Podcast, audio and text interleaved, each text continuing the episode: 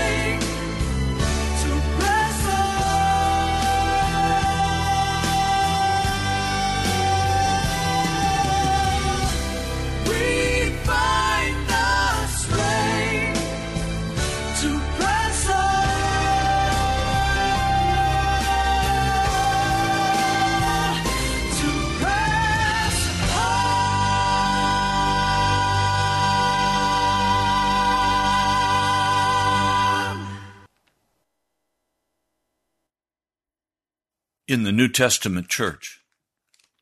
There was persecution in Judea, in Galilee, under King Herod. That persecution did not spread across the world in large measure until about 30 years after Jesus was resurrected. A Pharaoh came to power his name was Nero. He was an evil, evil man. He wanted, as the rumor has it, to remake the city of Rome. And so he had it burned. But to scapegoat another group would cause him to not be examined or his insanity looked at. And so he scapegoated the Christians. And he began a systematic purging, destruction, murder, persecution of all Christians. Now, the Apostle Peter was a powerful preacher. He and his wife traveled together and worked together. Peter knew it was coming close to the time of his death. Jesus had prophesied that he would be that he would be martyred.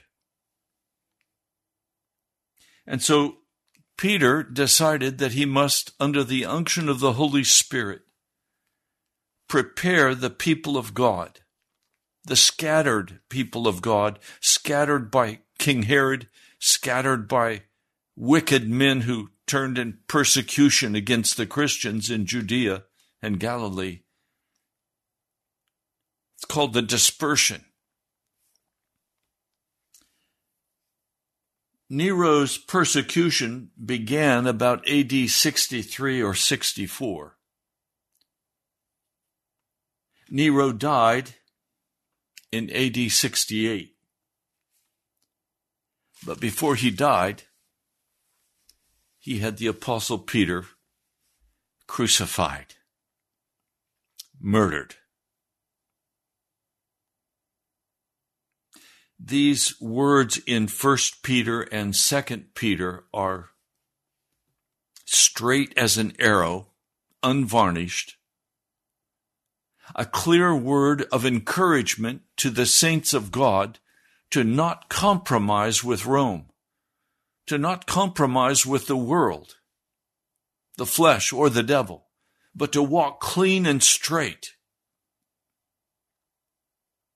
Now, we live at a time when there is intense trouble for Christians. We live in a time when the game being played is twisted by the U.S. government. But it's not just the U.S. government, it's the Federal Reserve as they control the federal government. The president, the legislative branch, the judicial branch, they're all controlled by the central banks. Central banks have taken over America. We see now how the destruction with inflation is causing this to be the most expensive Thanksgiving meal Americans have ever had. As I look at the wickedness of our age and I look at the apostasy of the church, I look at the compromise with wickedness, with uncleanness with the world, in the church. I'm heartbroken. There is going to be a biblical meltdown of our stock market.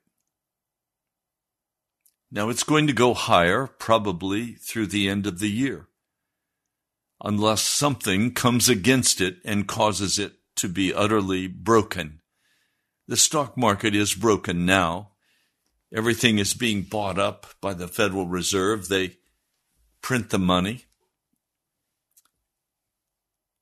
and then they buy up assets. It's make believe money. It's fiat currency. But it's what you and I have to use to go to the grocery store. They don't care that inflation is ravaging the American people. They only care that they are robbing the American people and destroying the middle class with their financial shenanigans. And so there is going to be a biblical, I mean that in the, the worst sense,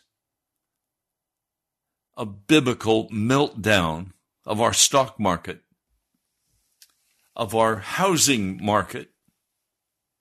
You're going to see houses plunge in value in America.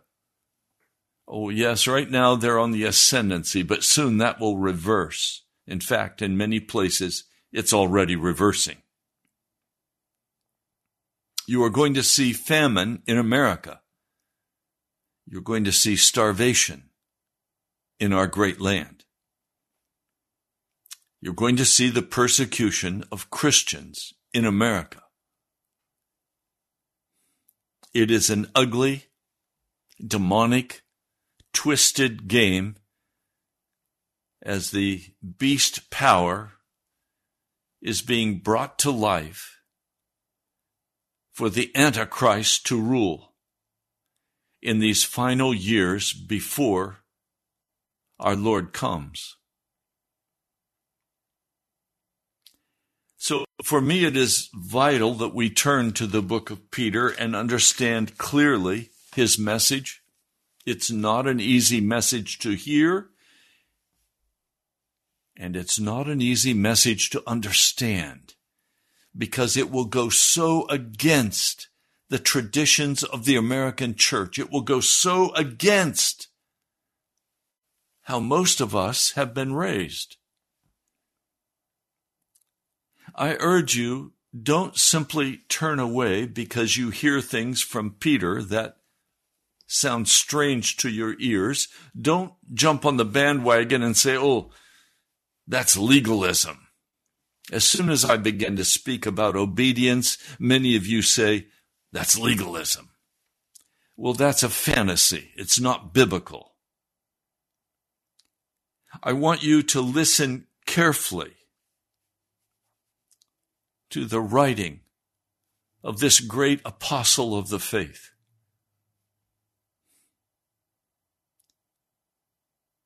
Now let's begin. Let's pray. Lord, as I come today to give another message of hope and encouragement to your people, I pray that you will come and move in power by your Spirit, Almighty God, would you deal with the innermost hearts of every man and every woman, every boy and girl who will listen to this message, either now on the radio, on the YouTube, or later in podcasts. Lord, would you move in their hearts and bring them into the fullness of your wonderful, wonderful gospel. I pray in your holy name. Amen. You're listening to Pilgrim's Progress. I'm Pastor Ray from the National Prayer Chapel. I need to say something to you before I start. I need to say unashamedly, I need you. And may I be so bold as to say, you need me. We are the family of Jesus.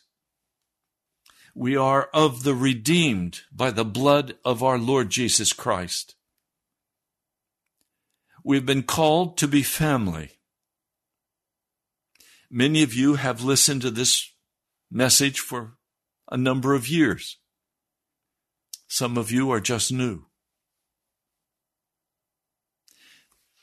I need you to pray for me. I need you to walk in faith with me for this message to go out to America. Now, right now, we're a very small footprint. But by the power of the Spirit, I know this message needs to go to America as a final cry of righteousness and holiness. I need your support. I need your financial support. You also need me. You need me as a brother in Jesus. You need me to come and preach an honest, unvarnished word that is, as I've asked Jesus, make it as pure as it can be made coming from the lips of a man. I want this message to vibrate in your heart as the message of the Holy Spirit for this hour of utter darkness that is coming upon the face of the earth and is filling the church in America. I'm not here for games. I'm, I'm not here for ambition. I don't have something great to do. I simply have the Word of God to proclaim to you, and you need to hear that Word of God. So don't get mad with me. Don't curse me. Pray for me. Pray that I'll speak an honest, unvarnished word of God that will impact your heart by the power of the Holy Spirit, that revival can come. Now, Peter,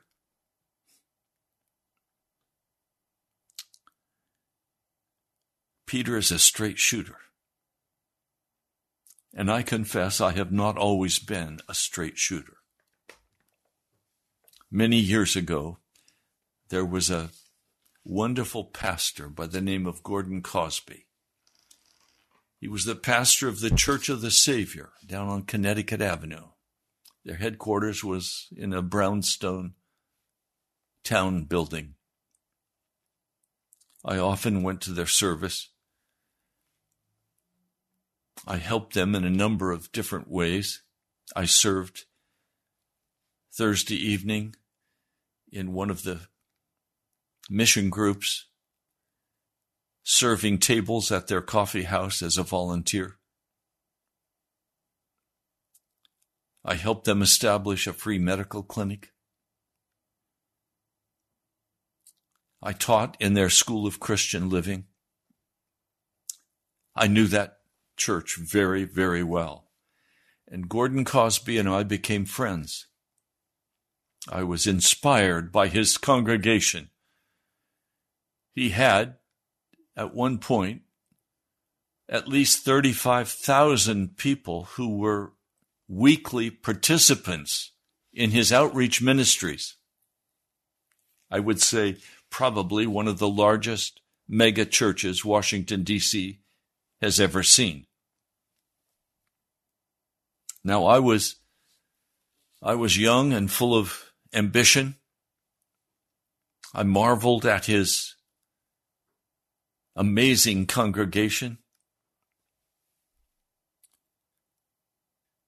But I invited him to come and preach at my church. And because we were friends, he said yes, he would come. This was close to the end of his ministry. I'd not been in touch with him in terms of attending and seeing the direction he was preaching for some time. So he came and he preached for me one weekend in our worship service. And today I ashamedly tell you, I was utterly disgusted and angry at the message he preached in my church. I was on course to build a great church. I wanted to be successful. I was very ambitious. I was an entrepreneur at heart. And he came and preached a message that cut me to the heart and did not bear fruit for a number of years until the Lord had severely disciplined me. He preached a sermon entitled, The Way Up is the Way Down. The way up is the way down. I didn't want to hear that. I only wanted to go up and to build something, to build a great church. But his message was very clear. If you want to build a great church, become a humble servant of the Most High God. Well, I wasn't humble and I was interested and ambitious to be somebody in Washington, D.C. I didn't even give my friend an honorarium for coming and speaking for me.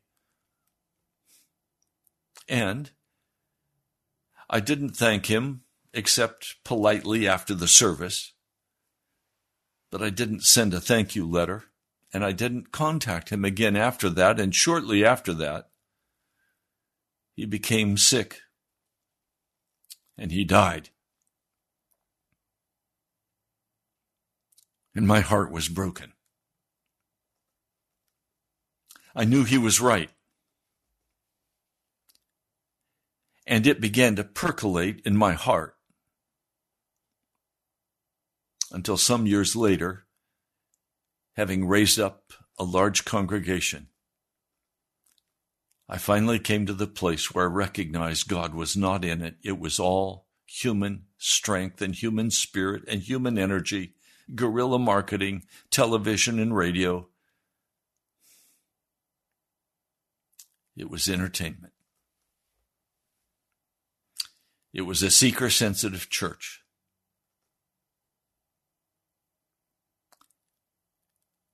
And the Lord told me, It's your church, not mine, and if you want me, close the church. And I did. And spent the next seven years without any public ministry and without a job. I lost everything in that process. My wife and I lost our retirement. We lost our house. We lost our cars. We lost everything. And for a period of that time, we were homeless and lived with a non Christian family who so kindly took us in. It was a very, very painful time. But it was during those years of many hours every day of reading the scriptures and praying and waiting on God that finally He spoke and brought me to David Wilkerson from Times Square Church who then he became my spiritual father, my mentor. And of course, David's message at that time was also the way up is the way down. We've got to humble our hearts. And a message of holiness.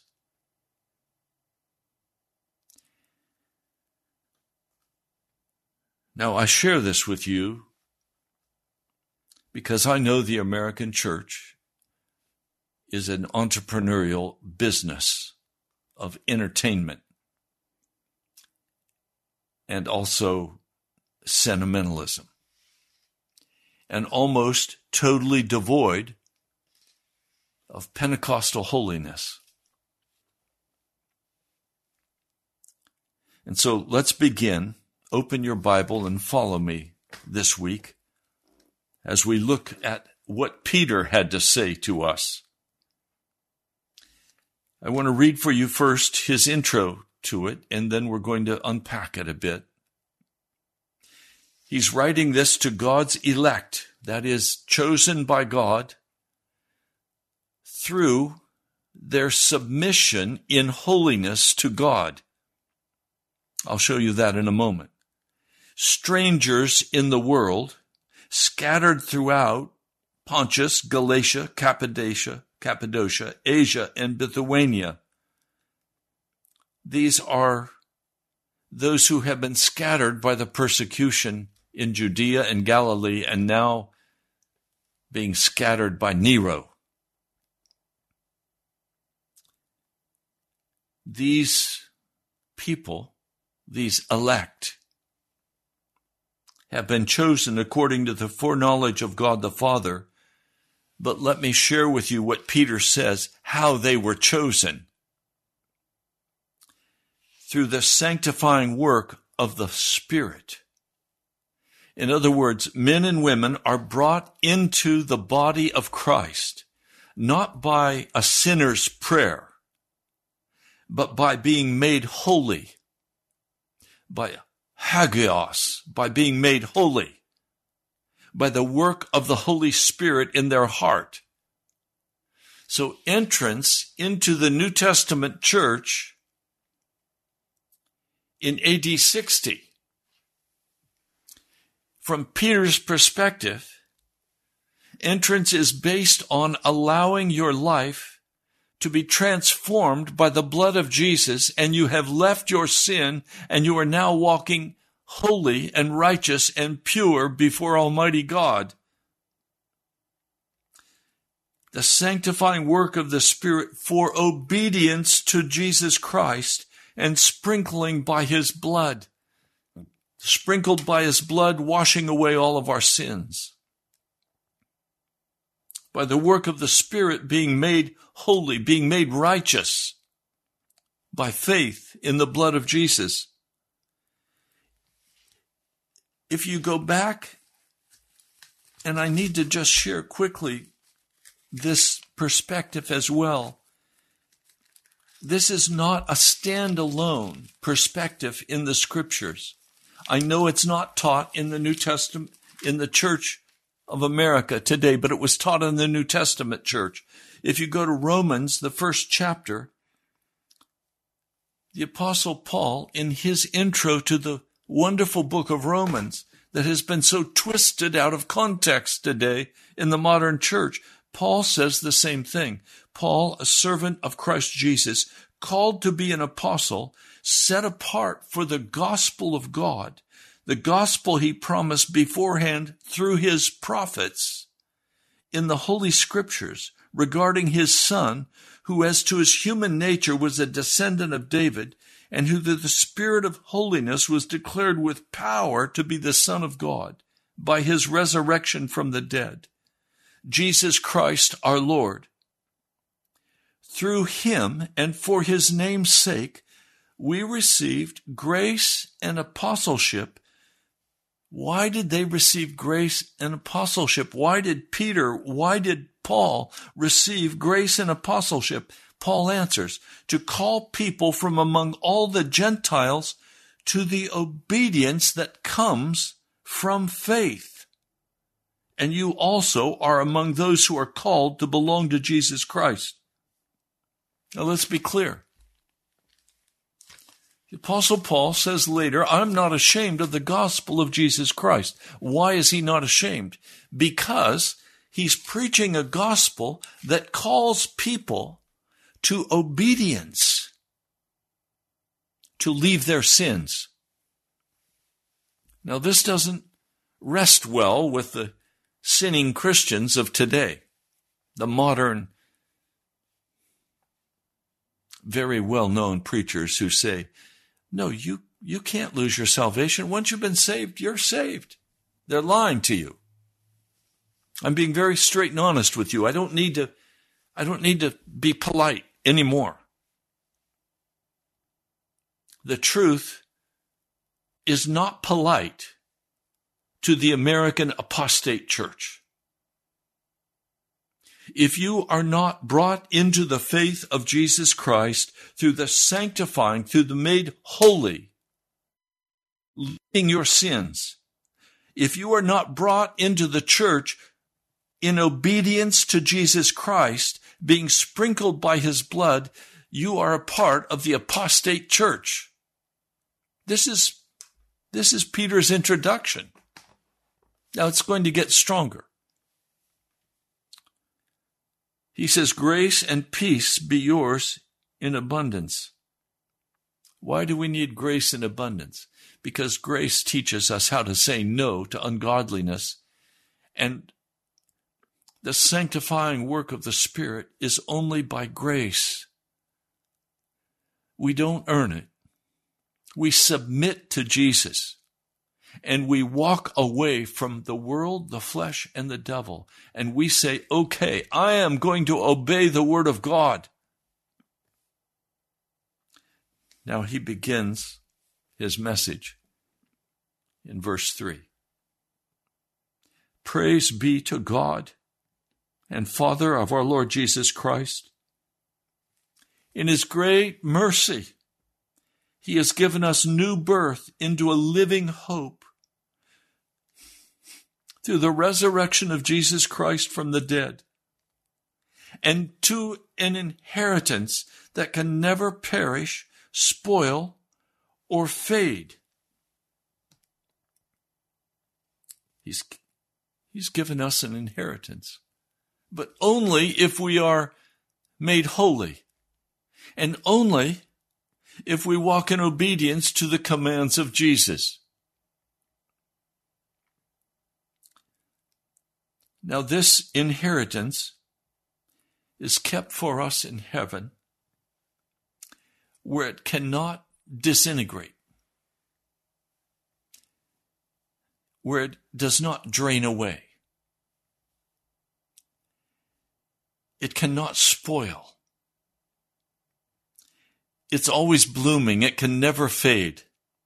It is kept in heaven. Right now, if you have been born again, if you've been made into a new creature and you no longer walk in known sin and rebellion against the Most High God, if you have been made holy by the presence of the Holy Spirit and you have been washed in the blood of Jesus,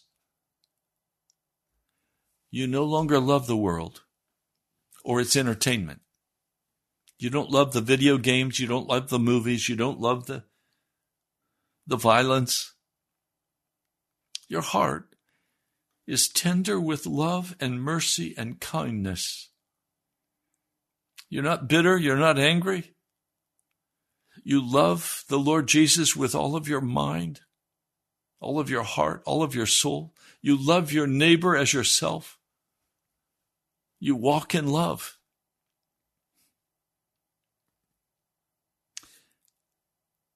This, this treasure, this inheritance, is kept in heaven through faith. That is, believing the Word of God that He has done this for us. And we are shielded by the power of God from the devil and from our own hearts until the coming of the salvation that is ready to be revealed in the last time.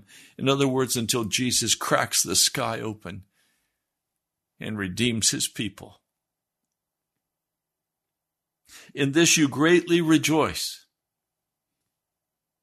though now for a little while you may had to have suffered grief in all kinds of trials. Suffer grief in trials. Peirasmos. To come under hearing. Now, I'm going to show you as we study through the book of First Peter that the gospel comes to us by hearing it and then obeying it. If you refuse to hear the word of God, you cannot be saved. Hear it either with your ears or hear it as you read the scriptures. It's not something that will come naturally to you. It's not something the human heart can conjure up. It is far beyond anything we can even begin to imagine. We all know entropy is at work in our lives. I notice that in the morning when I shave and I see that my face is growing older. I see my body is beginning to deteriorate. I know I am headed toward either the redemption of my body in the coming of Jesus or I am heading toward the grave.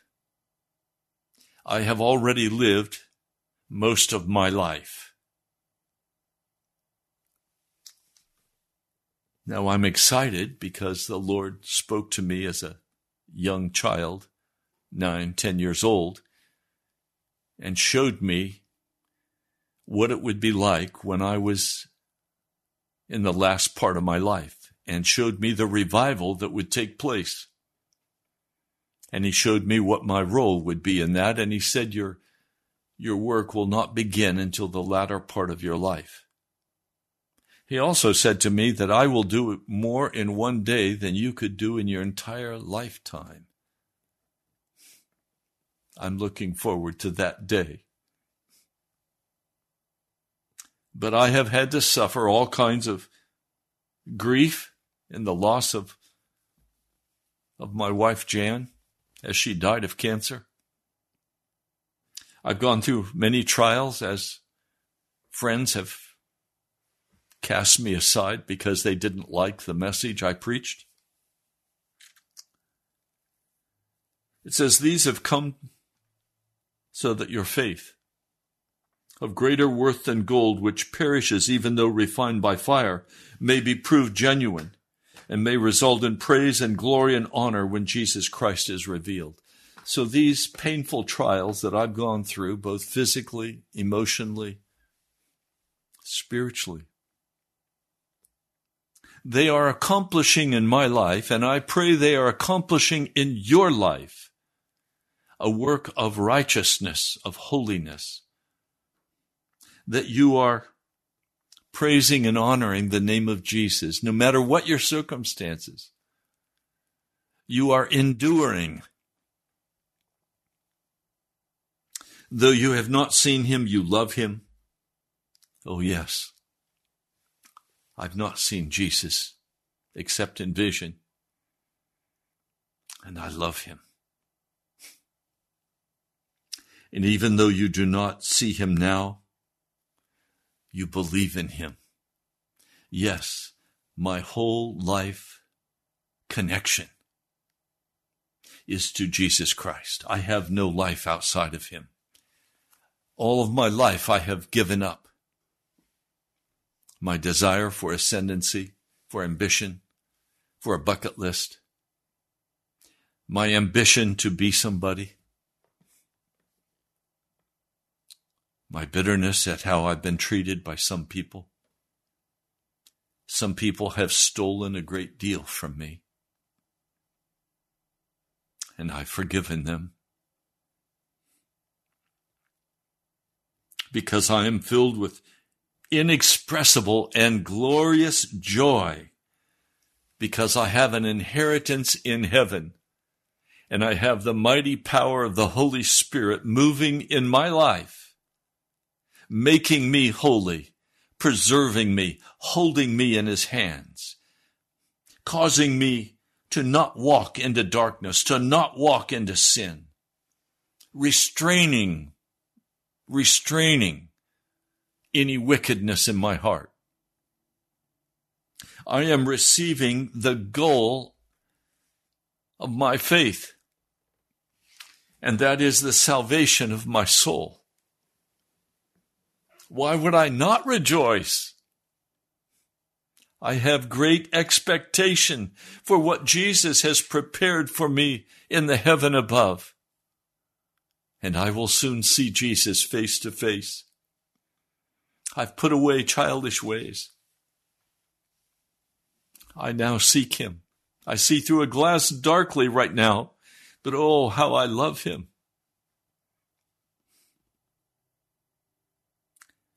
Now, concerning this salvation, Peter says the prophets in verse 10, this is chapter 1, verse 10. The prophets who spoke of the grace that was to come to you searched intently and with greatest care, trying to find out the time and circumstances to which the Spirit of Christ in them was pointing when he predicted the sufferings of Jesus, the prophecies of Isaiah. And in the glories that would follow. It was revealed to them that they were not serving themselves, but you, when they spoke of the things that have now been told you by those who have preached the gospel to you by the Holy Spirit who was sent from heaven. Even angels longed and long today to look into these things so Peter comes now and he says, okay. Do you get it? Prepare your minds for action. Be self controlled.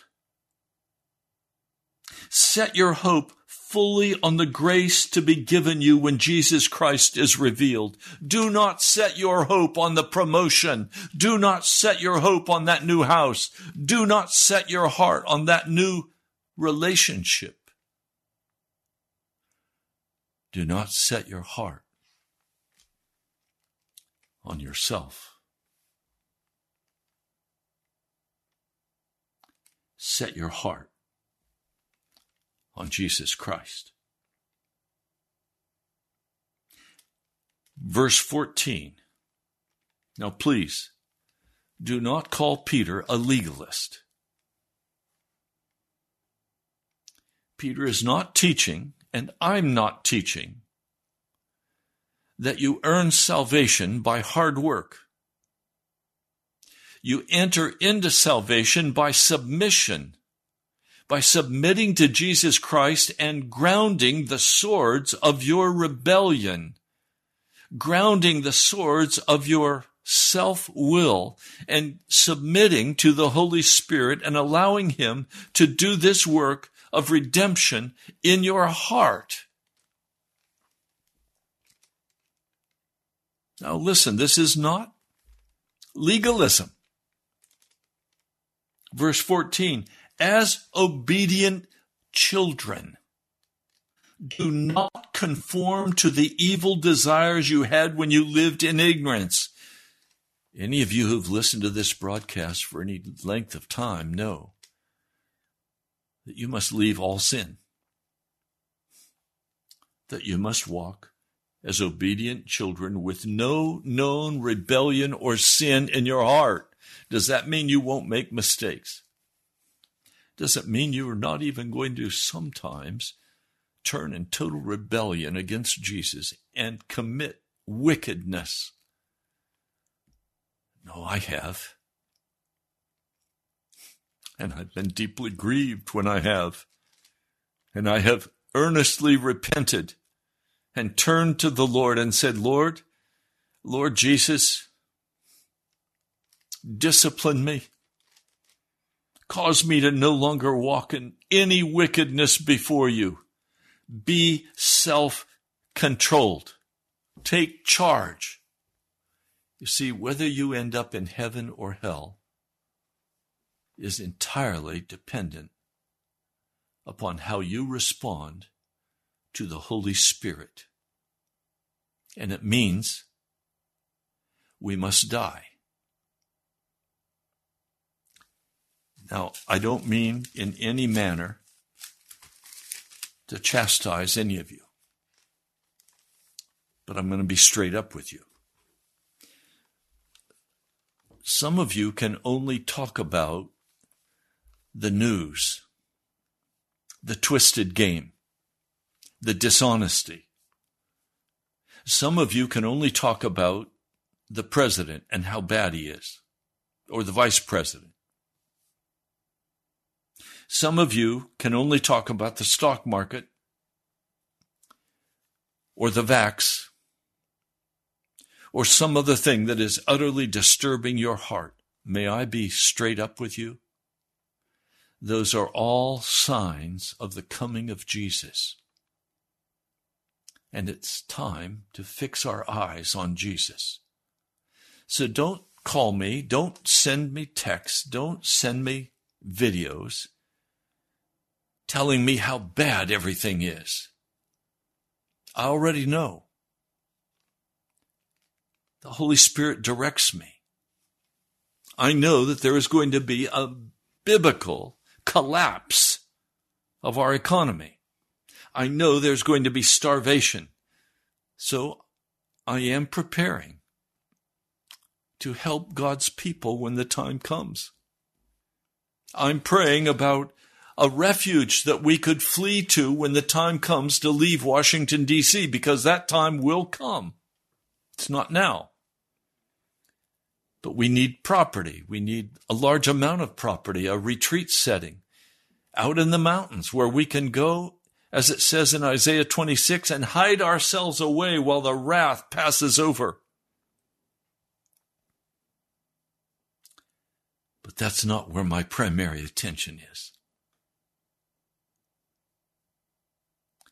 I'm grieved when I preach a straight, honest message to God's people and as soon as the benediction is said, they begin to talk with one another about worldly things. They don't instantly go into prayer with one another. They don't enter into a time of confession of sin. Oh, how I wish God's people would finally get serious about this gospel of Jesus Christ and stop treating it as something shallow and empty It is our salvation. It's everything. I don't want to talk about anything but Jesus. I don't want to talk about the twisted game. I don't want to talk about the Federal Reserve. I don't want to talk about Mr. Biden. I don't want to talk about the, the wickedness of our age. I want to talk about Jesus and I want to call you to this obedience that Peter is speaking about. As obedient children, he says in chapter 1 verse 14, do not conform to the evil desires you had when you lived in ignorance. But just as he who called you is holy, so be holy in all you do. For it is written, be holy because I am holy. Since you call on a father who judges each man's work impartially, live your lives as strangers here in reverent fear. For you know it was not with perishable things such as silver or gold that you were redeemed from the empty way of life handed down to you from your forefathers, but with the precious blood of Christ, a lamb without blemish or defect. He was chosen before the creation of the world, but was revealed in these last times for your sake through him you believe in God. Do you understand? That's a decision to believe. It's a decision not to believe. Who raised him from the dead and glorified him, so your faith and hope are in God. Now, now that you've purified yourselves by obeying the truth, not now that you have purified yourselves by receiving the imputed grace of Jesus. That's the lie of the modern church. It's not found in the scriptures. There is no place in the scripture where it teaches that Jesus covers you with his righteousness, and when he looks at you, he doesn't see you, he sees himself. That's a fable. It's a myth. It's a lie. It's not found anywhere in the scriptures. Now that you have verse 22 purified, purified yourself by obeying the truth. You are purified by changing your behavior, by stopping the things of the world, the flesh, and the devil, of repenting, of turning aside from it. And since you have now sincere love for the brothers, love one another deeply from the heart. That's why I say to you, I need you. I need your love. I need your support. I can't do this ministry alone. I praise God for this dear sister. She sent me this card from Delaware to Pastor Ray Greenley, National Prayer Chapel, with a beautiful card of encouragement. Included a hundred dollar bill for the work of the gospel. I praise God for that kind of love. I need your love. I need your support. I can't do this alone. And you need the straight word of God to encourage you because you're not going to get it in most churches in America. You're going to get a watered down, feel good, seeker sensitive message with entertainment and jokes and laughter, little skits, concerts. You're not going to get the straight word of God. So I need you and you need me. He says here, Love one another deeply from the heart. I want to tell you, I love you and I pray for you. I wish I could meet every one of you.